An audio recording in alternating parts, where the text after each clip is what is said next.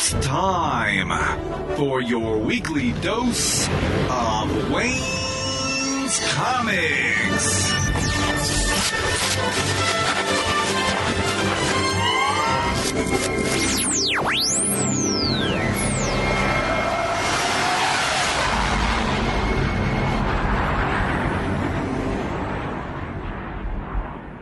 Welcome to Landmark episode 475 of the Wayne's Comics Podcast. As always, thanks so much for listening.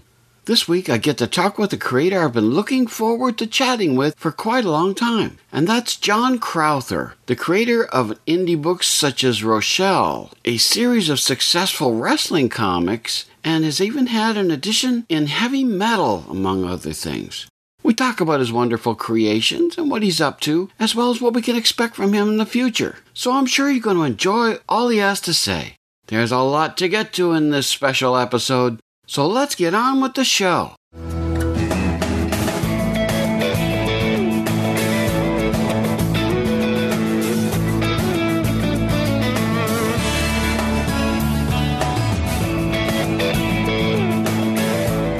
I'm happy to welcome to the podcast John Crowther, a great creator here in Central Florida with me, and he's got so many good books that I'm sure I can't remember them all. So how you doing, John? I'm doing really well, and you're right. I'm I'm staying extremely busy in these uh, COVID months. So, what books have you been making? I know you just finished up a, a Kickstarter with Silverline. Why don't we start with that? What was that about? Yeah, okay. So what I did with Silverline, um, for those of you who don't know who Silverline is, Silverline is a is a small publishing company uh, that's run and owned by Roland Mann and his wife BJ Mann. Um, Roland, of course, for people who are listening and, and, and, know Roland, you know he does a lot of the the, the, the Central Florida cons. Roland was a former editor uh, for Malibu Comics um, with Marvel back in the I think it was in the 90s. And uh, you know he's continued to write books and such, and he always wanted to do a publishing company, so he created Silverline, and uh, they were putting out some pretty good stuff, um, things that were kind of in line with like my old series Roachella, and I had along with Dell Barras, who was my artist on that original Roachella series, had had started working on a uh, a new title that didn't really have a home. Uh, we'd had some discussions with Antarctic Press, but you know we really hadn't finalized anything. We were just kind of putting it together on the side while we were doing others, and it was called Teen Beetle. And uh, Teen Beetle is kind of a throwback to well, kind of like it is it is tied in somewhat to Blue Beetle. Um, but it goes all the way back to those old uh, golden age when it was a, the the actual um, uh, public domain Blue Beetle, and and it's something we've always wanted to do, and, and, me in particular because you know I was a big fan of Dell's, uh, my artist, um, when I was a kid, and he did a lot of work for for DC Comics actually with Blue Beetle. So I thought it would always be kind of cool to pull the old uh, you know, public domain character out and see what Dell could do with it with me. So that's kind of what Teen Beetle comes into, and I don't want to give it away because you can still pick up copies of it, but it does in in a way tie into the old Blue Beetle uh, in a unique way, I think. And uh, we took that to Silverline, and and um, you know Roland liked it we ran a Kickstarter. It was successful. Wrapped up, I want to say probably about two weeks ago now, if I'm right, two weeks, two and a half weeks ago for issue one. Um, it's going to be a three issue series. We ran it when when when Roland runs these um, Kickstarters with Silverline. How he does it is he usually runs it as a flip book. So he did it with a flip book on an older book that he had done called Switchblade. Uh, God, I can't. It, it, it, it, misses me who he actually published that with, but it was done back in the 90s, hmm. um, and he re he remastered it. So we did a flip book with Switchblade and Teen Beetle. Of course, you could also get individual copies, and his Switchblade was a three issue series too. So I think what the plan is, we're going to do a three issue run. Um, hopefully, the next issue will come out sometime later this year, and it'll also be run alongside Switchblade. And then my guess would be sometime in 2022 uh, we'll wrap up the series. And again, run it with the third issue of Switchblade. So how did you do? I mean, how, how much more than your goal did you make? I want to say about 500 bucks. You know, it wasn't anything overly extreme, but the plan is once the series is done, I'm sure we'll run it again as a trade. And uh, and then there's some other things in the works that I don't want to, without Roland here, I don't want to give away.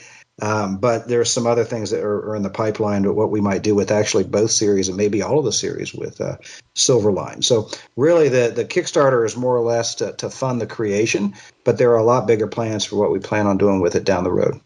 So how far along are you guys with the first issue? Well, the first issue's done. Hmm. And, and it'll be it'll be sent out to uh, to backers immediately. It's the second issue that we're kind of in the midst of putting together now. I'm I'm writing the script. Uh, once that's done, I'll get it off to Dell, and and like I said, hopefully later this year we'll be able to run that second Kickstarter for issue two, uh, along with Roland and his Switchblade number two. That'll be great. That'll be great. Looking forward to that. So you're off to a good start. So that's great. Yeah. That's good. So uh, look, now let's talk about your other good things, and there's plenty. Yeah. Uh, why don't we talk about the one thing that I, I always noticed when you go to cons and stuff, you bring a wrestler along with you and stuff. Why don't you talk about the wrestling comics? Um? Yeah, the wrestling stuff has really been um, consuming my time, really more than any of the other stuff. That's why when I mentioned the uh, Teen Beetle, it was kind of done on the side as I've been doing a lot of this wrestling stuff, as well as you know several uh, anthologies that I've been a part of, and I will plug one because one's in Kickstarter right now. But you know, we've been putting out through Squared Circle Comics. Um, for those of you who, have seen me at the cons, you, you, I'm sure you're aware of that. Like Wayne said, um, back in 2015, I partnered up with a uh, Kevin Laporte and his business partner Amanda Rachels. They're from up in Alabama. They have a uh, publishing company called Inverse Press um, that does a lot of indie, you know, mainly horror comics. And I'd backed a few of them on Kickstarter, and I saw that they were fairly successful in, in what they did. I mean, they always funded. Um, they always got their you know books out in a you know speedy time manner, a speedy manner, and, and so I was really impressed with it. But I had been contacted right after doing Roachella uh, by Nikolai Volkoff, few wrestling fans out there. And Nikolai had actually, believe it or not, he had come across a copy of Roachella, and he he was a comic fan and he enjoyed it. And he had a mutual friend put us you know, together, and we talked. And he said he wanted me to do his uh, or asked me if I would do his uh, biography in a comic book format. He said that you know he'd been approached several times about it, and people had kind of pumped him up, but no one had ever actually come through and done it for him. So I told him I would, and I said, Nikolai, I promise you, if I tell you I'm going to do something, I'm going to get it done. And uh, so I started writing his his book, and and I was looking for a home for it to get it at least into Kickstarter, to get it published. And that's when I reached out to Kevin and Amanda up in Alabama, and we decided to create Squared Circle Comics, which is what you know a lot of people will see at the um, shows. That's the banner I usually have, you know, floating behind me um, at my table. And um, but from Nikolai, you know, we, we did really well. The book was was very successful on Kickstarter. We did a three issue run, um, grabbed enough attention that it actually was also picked up by Antarctic Press. And uh, we, we put it in comic book stores. We redid the title. We called it um, Turnbuckle Titans Nikolai Volkoff and had a nice run with him. Um, and then Nikolai put me in contact with several other guys, and it just kind of kept blowing up. So the first one was uh, Bruno Sammartino. Uh, he introduced me to um, Brian Blair, the Killer Bees. Um, from there, you know, Brian is a wonderful guy. He's become a great friend, and Brian started introducing me around um, because Brian is uh, um, is the president of a group called the Cauliflower Alley Club, and what the Cauliflower Alley Club or CAC does is they try and, you know, it's a nonprofit that, that tries to help out wrestlers from the past, you know, because a lot of those guys didn't have the contracts that a lot of the guys you see on TV. You know, they weren't making millions of dollars and or hundreds of thousands of dollars or anything like that, and they didn't have insurance. So as they get older in life, you know, they take quite a beating in the ring.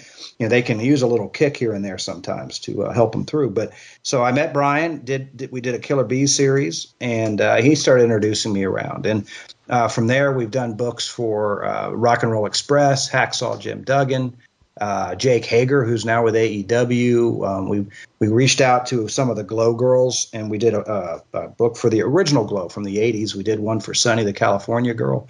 Um, we've done books for Lanny Poffo, who you know, for those of you who are wrestling fans, that's the uh, younger brother of Macho Man Randy Savage uh, gosh, it goes on and on, and and we've got a lot more coming. So um, actually, right before you and I started chatting, I was on the horn with uh, Terry Funk, and I'm going to be starting Terry Funk's uh, script tomorrow. Actually, um, we've got another discussion at noon, and we'll start working on that. We recently signed some incredible guys. Uh, uh, Road Warrior Animal. We reached an agreement with his wife, and we're going to be doing his story. Uh, uh, Chris Pallies, King Kong Bundy, his son. We just reached an agreement with him, and we're going to be doing a series on or a book on uh, on King Kong Bundy. We've got books coming out for Dan Severn. Um, for those of you don't remember Dan, he was a multi-time NWA champion as well as a UFC champion. He was pretty much Brock Lesnar before Brock Lesnar was probably even born. uh, we've got, uh, gosh, we've got Magnum TA coming down the pipe. We've got Hollywood, who was actually the first Glow wrestler ever signed. So there's a whole bunch of stuff we've got in the works with with uh, with the wrestling titles, and uh, they're going to be pumping out one after another this year and into next year and the year after that even. So you must be a big wrestling fan then. Huge wrestling fan. I mean, I, I grew up on wrestling here as a kid in Central Florida. Um, you know, watching championship wrestling from Florida. And I guess as I got a little older is when, you know, we didn't see WWE really until until sometime in the 80s and they started doing that Saturday night's main event. So, you know, I was a big fan of, of championship wrestling from Florida every Saturday mornings. Of course, on weekends, you know, they'd have the uh, the old I guess it would have been WCW, but it was NWA. It was coming in out of Atlanta uh, Georgia Championship Wrestling probably is what it really was, but it, um, coming in on TBS every every weekend at 6:05. You know, you see the 605 shirts. That's what they're referencing. So yeah, I loved wrestling since I was little, um, and probably died off a little bit when I, I got into college and uh, picked up again. You know, later in life. And honestly, right now I've kind of slowed it down a little bit. I'm so busy writing, I don't really have time to go in and watch the the current stuff too much, but uh, I do like going on the network and watching some of those old videotapes. So you you're too busy telling the stories to watch the stuff. exactly. I'm too busy with the old stuff to keep up with the new stuff. I imagine someday you'll catch up and then you'll start. Uh, yeah, I can write their books. Yeah, exactly. Yeah, that's right. There's a, there's a future in this for you, I think.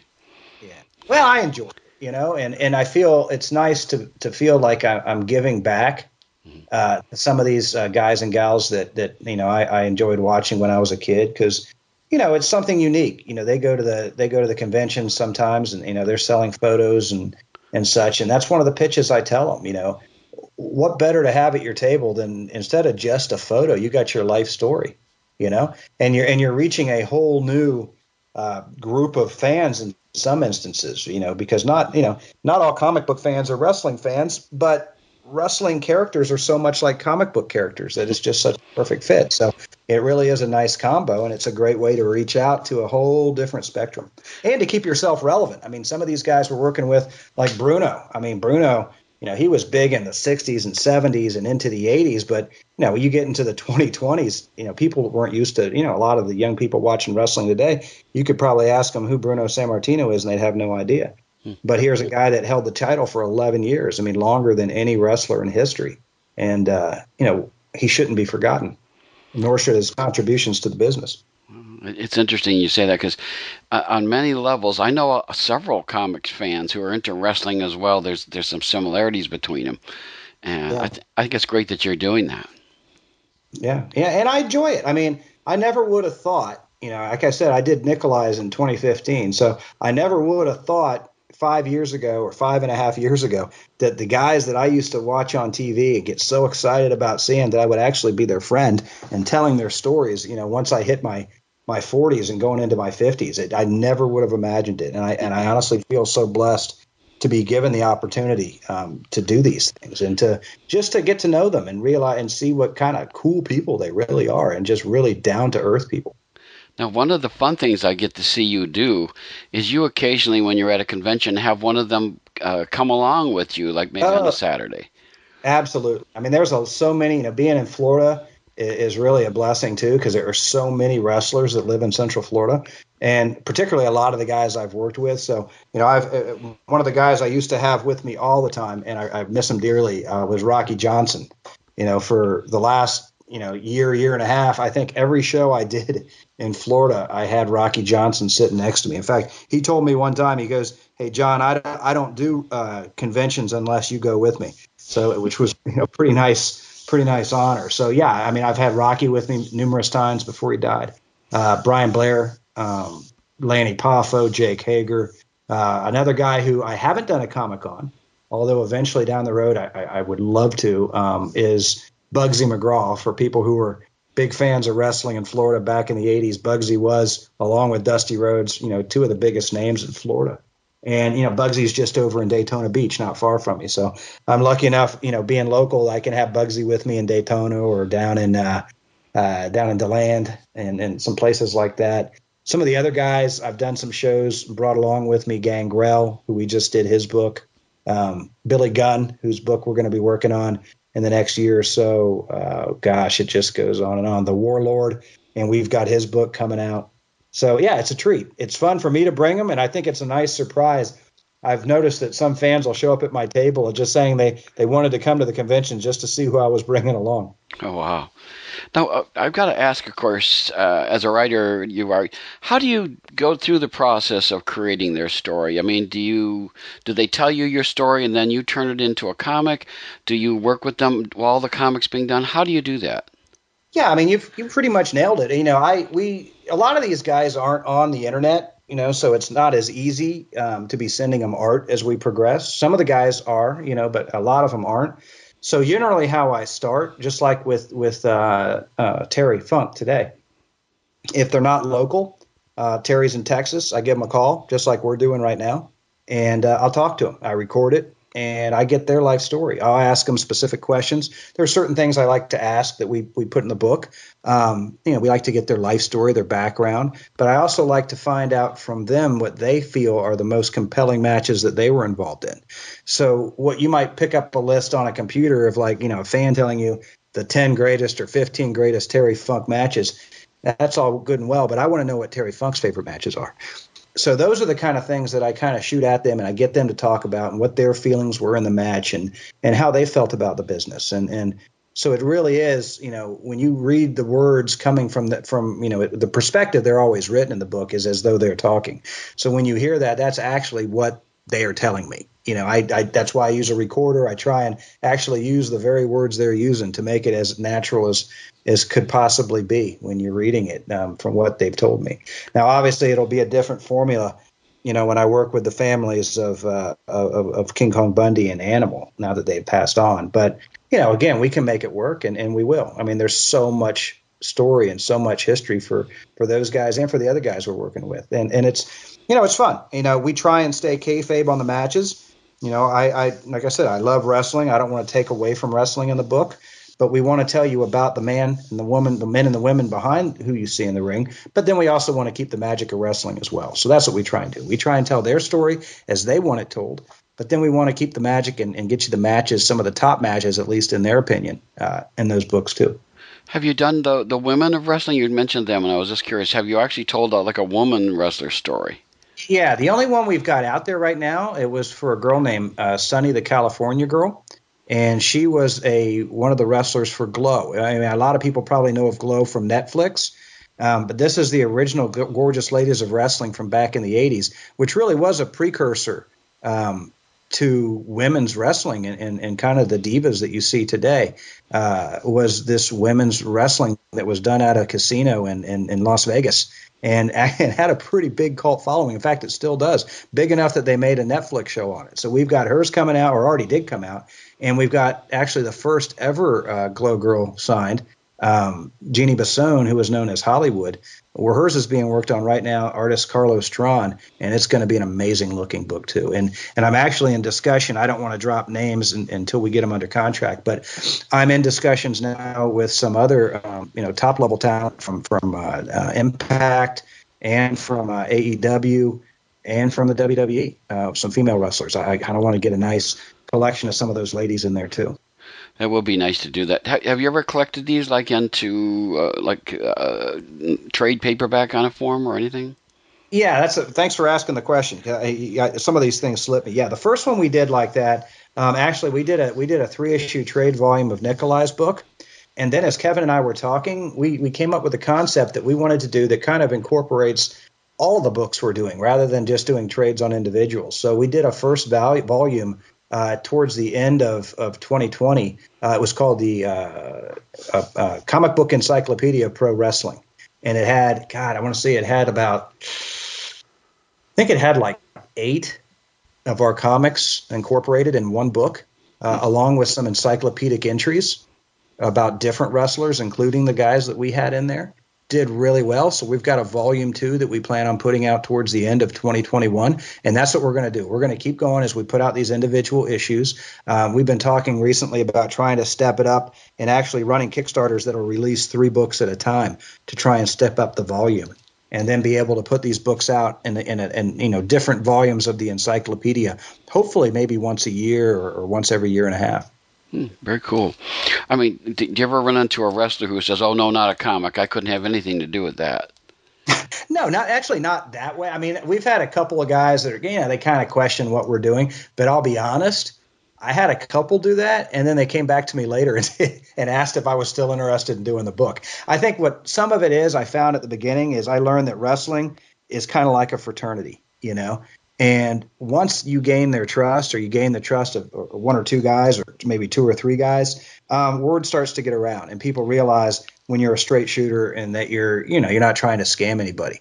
Um, so I think if there's any hesitation, that's generally that's where the hesitation has been, is they just didn't know me, you know. And once they got to know me, or once they talked to people who did know me, you know, things change. And, and then people want to get involved and, and they see what a nice product we're putting out. I mean, we're using artists uh, Dell Barras, uh, for many years, worked with DC Comics and Marvel Comics.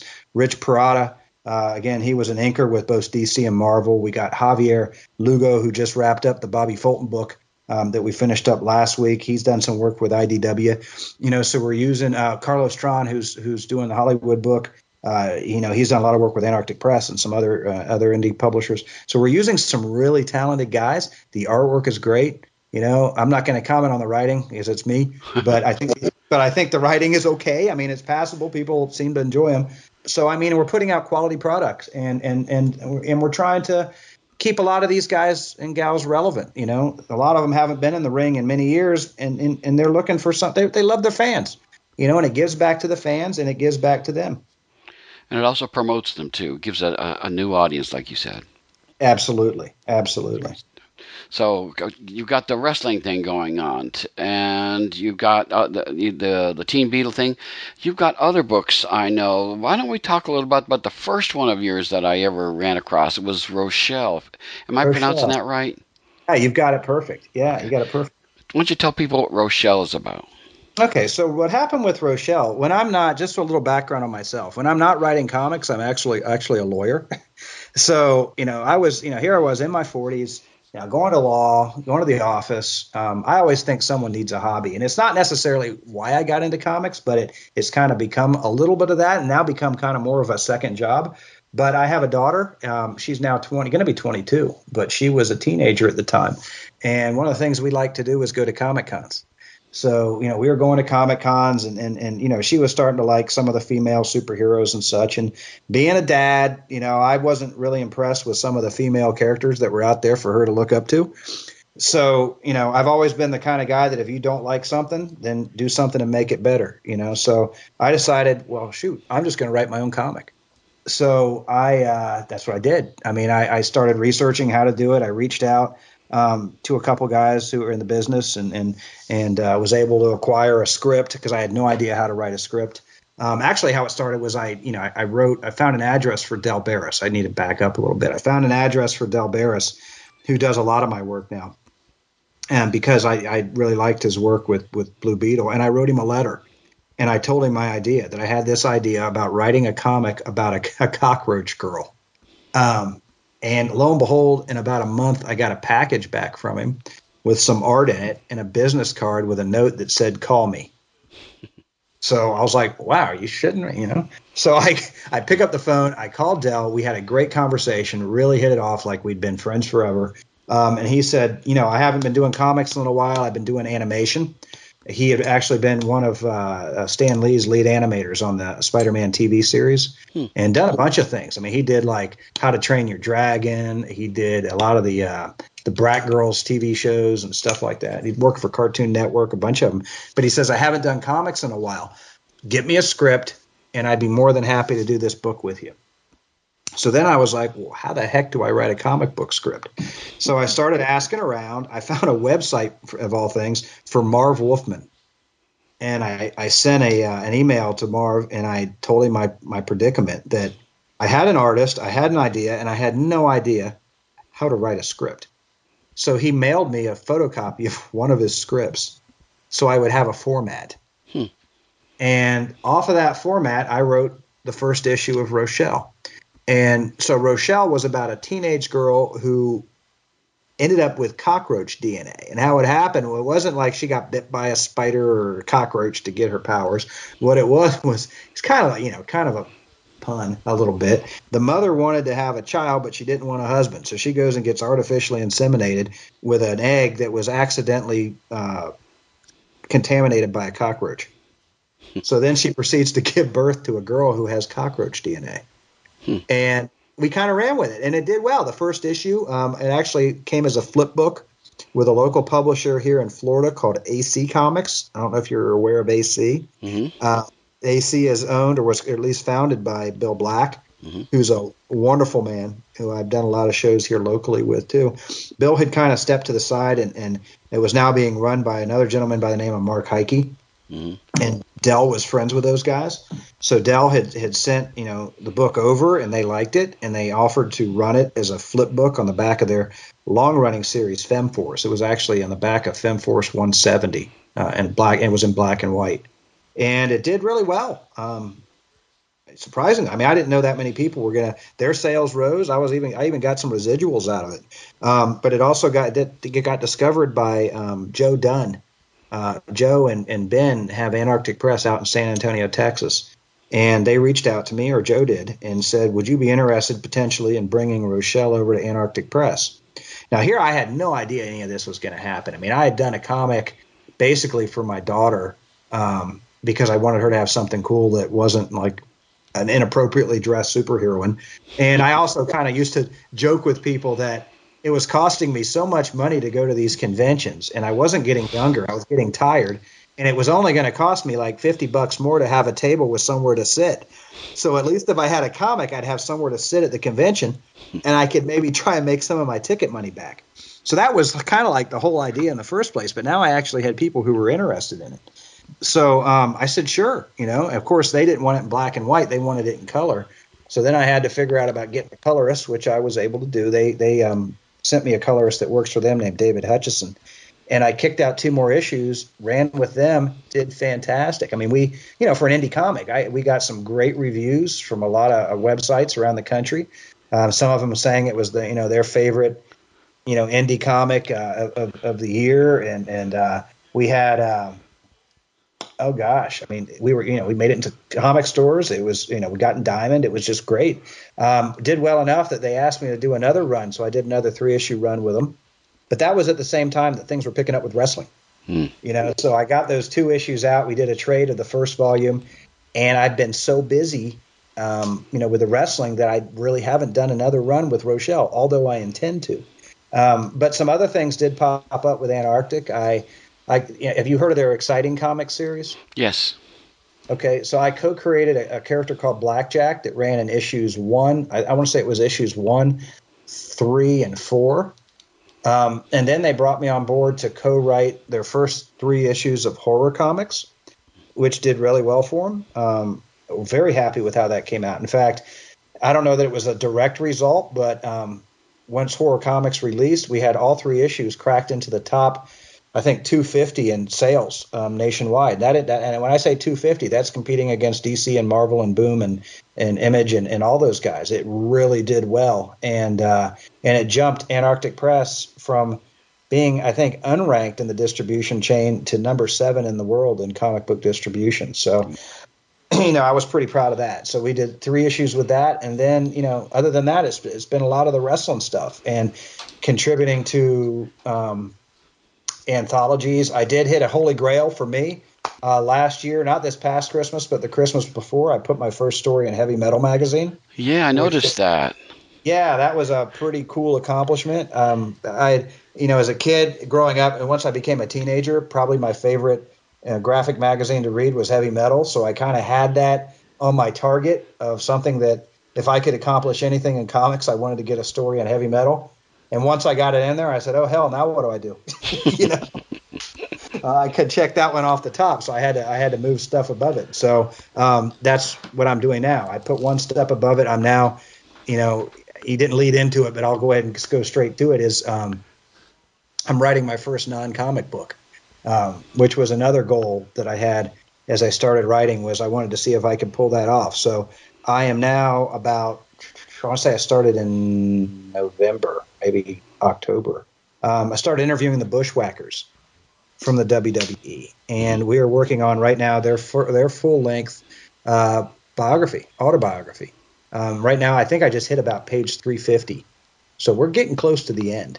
Um, and it's basically telling their entire lives from when they were kids, growing up in New Zealand, uh, wrestling, you know, through New Zealand and through Australia and, and, all through the Asian countries, up until when they got to uh, the NWA and started wrestling throughout the United States and Canada and and in Puerto Rico and, and all those territories as the sheep herders, and then eventually when they ended up in the in the WWE, WWF, uh, and became the lovable bushwhackers, you know, that licked people's heads and such. So that, that's that's kind of you know that's another thing that's on my table right now. Every Wednesday night uh, is is usually me, Butch, and Luke doing a chat like I am with you right now for about an hour and a half, two hours, getting bushwhacker, sheep herder, Kiwi, New Zealand Kiwi stories.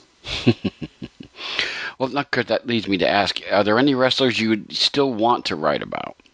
Oh God, there's so many. I mean, I've got so many right now on the uh, on the chart that I'm that are already under contract. But um, outside of those, you know, and and I would love uh, honestly to do a, a, book on Bret Hart and and basically the Hart family. Um, that's kind of what I'd like to aim for. Some of the families. I mean, I'd love to work with the Harts. I've actually talked to uh, Afa and Sika about doing a, a comic on the Samoan dynasty. Um, and those guys are here in Central Florida. Um, so I, I, don't think that's out of the realm of possibility, you know, being that we've talked to them a few times about it. So that, would be one I'd love to do. Um, I've had brief discussions on Facebook with um, uh, Dustin Rhodes about possibly doing one on him and the Rhodes family, um, which would be amazing. You know, I, I remember growing up, you know, with Dusty Rhodes here in Florida. He was kind of like every kid's, you know, hero uh, for a while there back in the early to mid 80s. Uh, and then what his sons have done is amazing. You know, Dustin was incredible, not only as, as the natural Dustin Rhodes, but also as Gold Dust. And then what Cody has done, creating basically AEW. Um, you know, there's that family is just an amazing wrestling family. So if I were to say, you know, three that are on the radar that we haven't signed, it'd be Bret Hart and the Hart family, the Samoan dynasty, and, and I'd love to do one on the on the Rhodes family. Hmm. Of course, now I got to talk about the superhero side. Uh, as far as like superheroes, uh, you created superheroes. Are there any superheroes you'd like to write? Other than my own, honestly, mm-hmm. not really. I mean, I, I, like doing my own stuff. I mean, I've, I'm a firm believer in creativity, and, and I like creating. Um, I know a lot of people put on their bullet list that they put, or, or you know, they they want to work for Marvel or DC. I've honestly never wanted that. Uh, it's not anything that really interests me. I mean, I'm I've got a full time job, so I'm not looking for a full time job with a big publisher. Um, and I like the independence. I like being able to create without, you know, obviously I have to a degree some editors with Silverline or, or, or with Squared Circle and stuff like that. But it's really whatever I want to do, and I don't I don't want to necessarily step in and, and, and be kind of constrained by someone else's character or or stories and, and not be able to tell what I want to tell. So I can honestly say I don't really have another character of anybody else's that I really want to write for. So not Superman? No, no. I mean, I, I enjoyed Superman. I like hearing what other people have to have him do, but I would rather make my own super guy than than uh, maybe I'll make one called Super Guy. But I would rather I would rather do my own than pick up another character and try and tell someone else's story. Well, speaking of that, how many other characters do you have that you haven't brought to the, the, the indie comics yet? honestly, I don't really have a portfolio of characters. I mean, a lot of times, if I'm telling a story, they kind of come to me as I'm doing it. I mean, we've got quite a few that came together in the Roachella series that I have branched out. Like, for instance, in the second volume of Roachella, actually, I think he may have even appeared in the first one. Uh, there was a young character named, an African American boy named uh, Pure Genius and he was a guy he is you know he was a nerd that was picked on in school and, you know that was one of the underlying themes in my book was that uh, you need to get to know people because um, all of us are special in our own way. So the kids would pick on him and pick on him and pick on him and really drive him to where he couldn't take it anymore. But they didn't realize he was actually the smartest person on the planet, hence pure genius. Um, so I did have him carry over into the Teen Beetle series. Um, some people have asked me. In fact, I did a short story on Lopside was another character from Roachella um, about a girl who had a limp that the kids in school would tease and pick on her and you know um, call her names, call her lopside. So eventually she can't take it anymore. She throws off her cloak, and the reason she limps is because she's basically like She-Hulk on half of her body. Hmm. You know, she's got this massive, powerful arm and, and, and, such. And that's a character that we did a, a separate little short story on. And, and I've had some, you know, thoughts about trying to do a little series on her too. It's kind of like a goth girl um, with her own little little tale to tell. And of course, some of the, you know, some of the villains I created, like uh, uh, Big Country and Major Mess. I had fun creating the names. I remember Major Mess. Someone asked me how I came up with that name, and I remember I was in a hotel room actually with my wife. I think it was in Georgia, and there was a massive storm outside. And the, the weather uh, lady on the weather station, she says, "There's a major mess outside." I looked at my wife and I said, "There's my next supervillain." That's funny. You know, I guess you know how, how else do things come around? I mean, something's got to inspire you. Well, I've often talked to creators, and that happens. They're in the middle of a conversation, and somebody uses a certain phrase, and they say, "That's it. That's the That's phrase it. I've been looking for." Yeah, as soon as you sit down and try and think of something, you'll sit there for like hours and, and never think of anything. It's when so, something just hits you on the side of the head, and, and, and you say, "Wow, I think I'm going to run with that." I remember when I even created Lopside. I was in this uh, there's a, I don't know if you know this group on Facebook. There's a group called uh, Independent Creators Connection. I think they call it ICC is the abbreviation for it. Mm-hmm. And uh, they were having a bunch of guys were gals were having this conversation about what could never be a character, and they were trying to say that the only kind of characters that would ever find success in mainstream comics were characters that were you know had to be they had to be like the, the epitome of beauty or the epitome of handsomeness. Everything had to be you know perfectly aligned. You couldn't have any kind of deformity or anything like that. And i said i bet you i could create a lopsided character and make it famous. And that's how i created lopside. Ah, that's pretty cool I said, not, I said it's not really about how the character looks. I said it's about how the character is written and how the character acts in the story. It's not people aren't you know, regardless of what people want to believe, not everybody's just looking for the perfect look or anything like that. They're looking for a good story. Mm-hmm. I have to ask you, of course, since you're a lawyer, have you ever created a lawyer superhero? no, and I never plan to. It'd have to be a it'd have to be a supervillain, I think. Oh. no, I this is this is my escape from law. I mean, I don't want to say I dislike law, um, but I don't I don't know. I don't I don't want to be defined by being a lawyer mm-hmm. ever. You know, I, I think it's law is more of a means to an end. I mean, I like to be able to help people through it. I do estate planning, and I meet some very interesting people. I mean, I meet some, uh, you know, generally I, I work with, for the most part, you know, older clients, older than me or my age and older, and I meet some really interesting people. But that's I don't want to be defined by law. I remember being a kid one time. Oh, I say I was a kid. I was in my 20s, and I had just gotten out of law school. I remember going shopping with my mother one time, and I was single. And we go through this checkout lane at a at a, some kind of a department store, and my wife says, or my mom, my mom says, "This is my son. He's a lawyer and he's single." and I, and I remember telling her afterwards, I'm like, "Why the hell did you do that?" I'm like, you could have said I was single. Why the heck did you have to tell her I was a lawyer? You know, you know that's not what I, I want to be remembered by. If if I want to be remembered for anything, I just want to remember by being a good person. And, and you know, and if you want to define me by any kind of work I've done, you know, define me by the wrestling, define me by the comics. They, I want to leave something behind that somebody that people enjoy. You know, and uh, and I and I hope that I'm doing that. Mm-hmm. I'm sure you are. Now, I've got to ask because I've noticed you've been going to some of the smaller conventions that are starting up after we've been down for a while. How yeah. have they been going for you? Fantastic. Honestly, I think you know COVID obviously has shut a lot of people down. Um, a lot of people in the industry, you know, not necessarily me because I, am blessed that I have another job um, that puts food on the table, but that's not the case for everybody. So I think a lot of creators and publishers and, and, and people who sell comics and sell toys and stuff like that, they're starving for avenues to um, to put their product out there.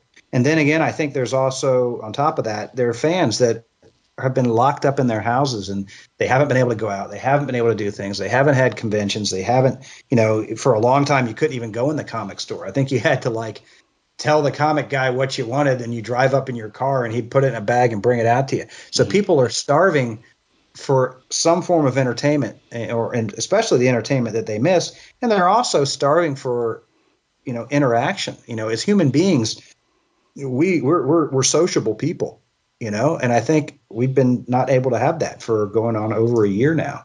And uh, people missed it. So when we do the shows obviously you know we're wearing masks and and, and you know the, the attendance has actually been pretty good but it's it's they try and keep it down i think more so on the part of the of, of the uh, convention uh, runners.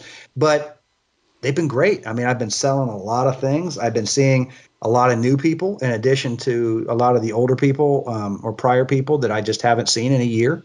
And uh, people seem to be excited. And i think people are motivated to kind of get through this this stuff we're going through and, and try and get to the other side so we can get things back to normal. Well i finally got my second uh, vaccine shot so i am okay. i'm happy for that. Of course i qualify. I'm over 65 and i'm all those good things going on. Yeah. Are you going to get any when those become available are you going to get those shots? I steer away from that stuff. Yeah, I mean it's you know it's it's kind of a personal decision. Um, right now, I probably if, if someone asked me today, I probably wouldn't. And it's not that I'm against vaccines, so I don't want anybody listening to think I'm like an anti-vaxxer or anything like that.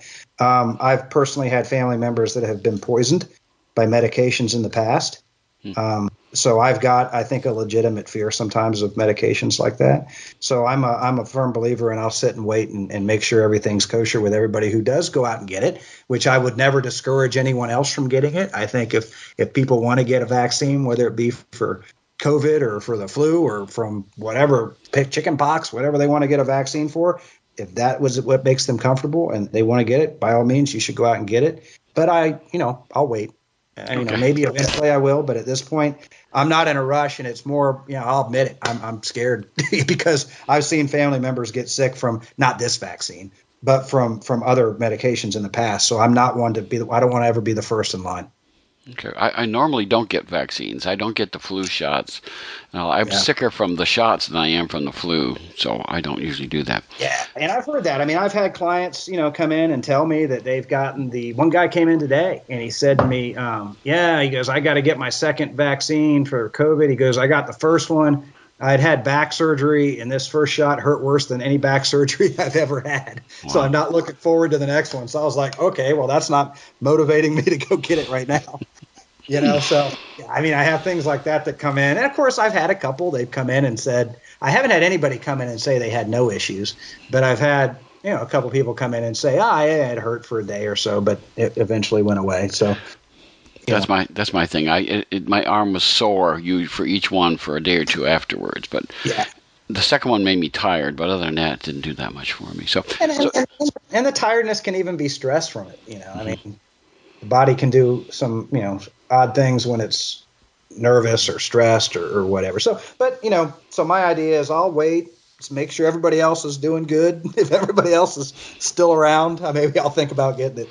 That works. Now, uh, as far as like cons, do you have any cons that are coming up that you can uh, tell people about? I'm trying to think. I've got um, the ones on the. Uh, I know I've already agreed with uh, Tom Roth, who runs Deland in Daytona. I'm going to be doing Deland again, but that's not till next year. I'm going to be doing Daytona Comic Con which is uh, a two-day show. But this year he's not doing it at Embry Riddle. I guess I don't know for what reason, other than possibly he couldn't reach an agreement with Embry. I know there may be some issues with doing conventions on college campuses with COVID right now. Mm-hmm. Um, but for whatever reason, he's doing the Daytona show out at the Volusia County Fairgrounds, which is actually just a little bit outside of DeLand um, on 44, heading towards New Smyrna Beach. So I'll be there in September. Um, and Super Bowl, or not Super Bowl, uh, WrestleMania weekend, April 9th and 10th. I will be down in Tampa, Florida. Um, there's going to be a wrestling for you wrestling fans. Uh, it's called WrestleStock. Uh, a good buddy of mine, Scott Wilder, who he actually all of our wrestling books he, he takes the back page ad on on all or back cover ad on all of those. Well, he's he's running a, a show down there that's going to have a fantastic lineup. I know Demolition, uh, Brutus Beefcake, Bushwhacker Luke, Um, God, the list goes on and on. Um, a lot of veterans he's going to have down there. It's going to be the only wrestling convention in Tampa during WrestleMania. So it'll be a great show. I'll be down there. Um, I'll have Bugsy McGraw with me and, and possibly a couple other guys. Um, and July, I think it's well maybe June or July, um, in Jacksonville, River City Wrestling Con. It's one they took off last year because of COVID, but I did it two years prior. They're going to have a wrestling, another wrestling show. Um, it's got a great lineup. I think some of the headliners are Kane, uh, Kurt Angle, and uh, uh, Cactus Jack or uh, Mick Foley and that, that's but uh, uh, God, that's just the top of the iceberg on some of the names that are going to be there. So, wrestling fans, there's some great shows coming up that I'm going to be at, and then you know the comic stuff, it's not as big, um, but yeah, and in Daytona Comic Con will be in September, and then Deland will they'll crank around again next January. Um, kind of my policy has been I'm kind of slowing down the convention circuit a little bit, even though you know I've done a couple recently, and mainly because I'm so busy writing. Mm you know, and I try and stick local. If they're close to me, if they're within, you know, an hour or so, then I'm always happy to do it. But beyond that, I'll stay home and write. okay. Well, speaking of which, how do people get a hold of your books if they want to get them? Where, where do they? Uh, is there a place online? Yeah, well, there. It's kind of it depends on which ones you're looking for. I mean, you can always find my old titles with Antarctic Press on the Antarctic Press website. Um, some of them are probably you can honestly still pull them up on like eBay and, and, and Amazon. Um, heavy metal, you can find that issue with heavy metal at the heavy metal store. You can type in my name at the heavy metal store and, and, it'll pop up. Squared Circle Comics, you can find uh, the Squared Circle page on Facebook. Uh, you can also find it by just googling the website, and you can order the books through them. Um, the the Bushwhacker book, when that comes out, we're going to do a Kickstarter on it actually and then we'll have um, we're doing our, our publishing through uh, Kenny Casanova. He did uh, Bugsy McGraw's book. He did um, along with another writer, but he did that book. He did Brutus Beefcake. He did Vader. Sabu. You'll be able to find it through its WOHW Publishing when that comes out. And of course, anything that you're looking for, you can always get it through me. And you can find me on Facebook, but just by looking me up, John Crowther. Uh, I'm on Facebook. I'm on Twitter. I'm on uh, Instagram. I've also got a, a, a, business page on Facebook called John E. Crowther, comic book writer. Message me, and I'm always happy to, uh, which is nice because then I get the money for it. But if you if you reach out to me, I'll sell them to you directly, and I'll even sign them for free. Um, so yeah, anything that I wrote, I've still got copies of. I've got my comps and I'm always happy. In fact, I think I shipped out six or seven books uh, just a couple days ago. So wow. people are always always welcome to reach out to me on on uh, social media, and plus I like to chat with people anyway, and uh, and I'll sign them and I'll ship them right to your house. Well, I, I have to say that when I read your writing, it has that sense of fun and adventure to it, which I really like. So all I can tell you is keep on doing it because you're doing wonderful stuff. Thank you. I really enjoy it. I appreciate it. People need dramatic examples to shake them out of apathy, and I can't do that as Bruce Wayne. As a man, from flesh and blood, I can be ignored, I can be destroyed, but as a symbol. Get the latest from the comics universe news, interviews, previews, and reviews. Listen to the weekly Wayne's Comics podcast so you can keep reading your comics.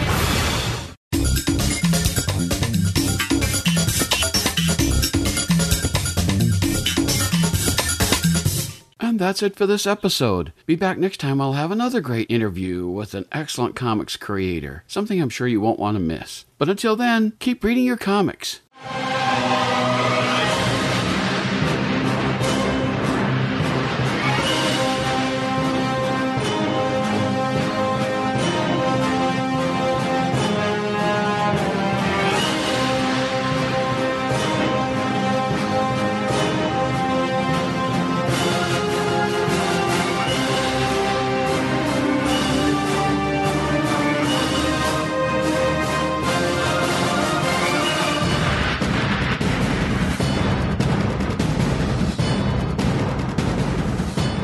Over, Joker. Over? Why, my dear delusional Dark Knight, it hasn't even begun.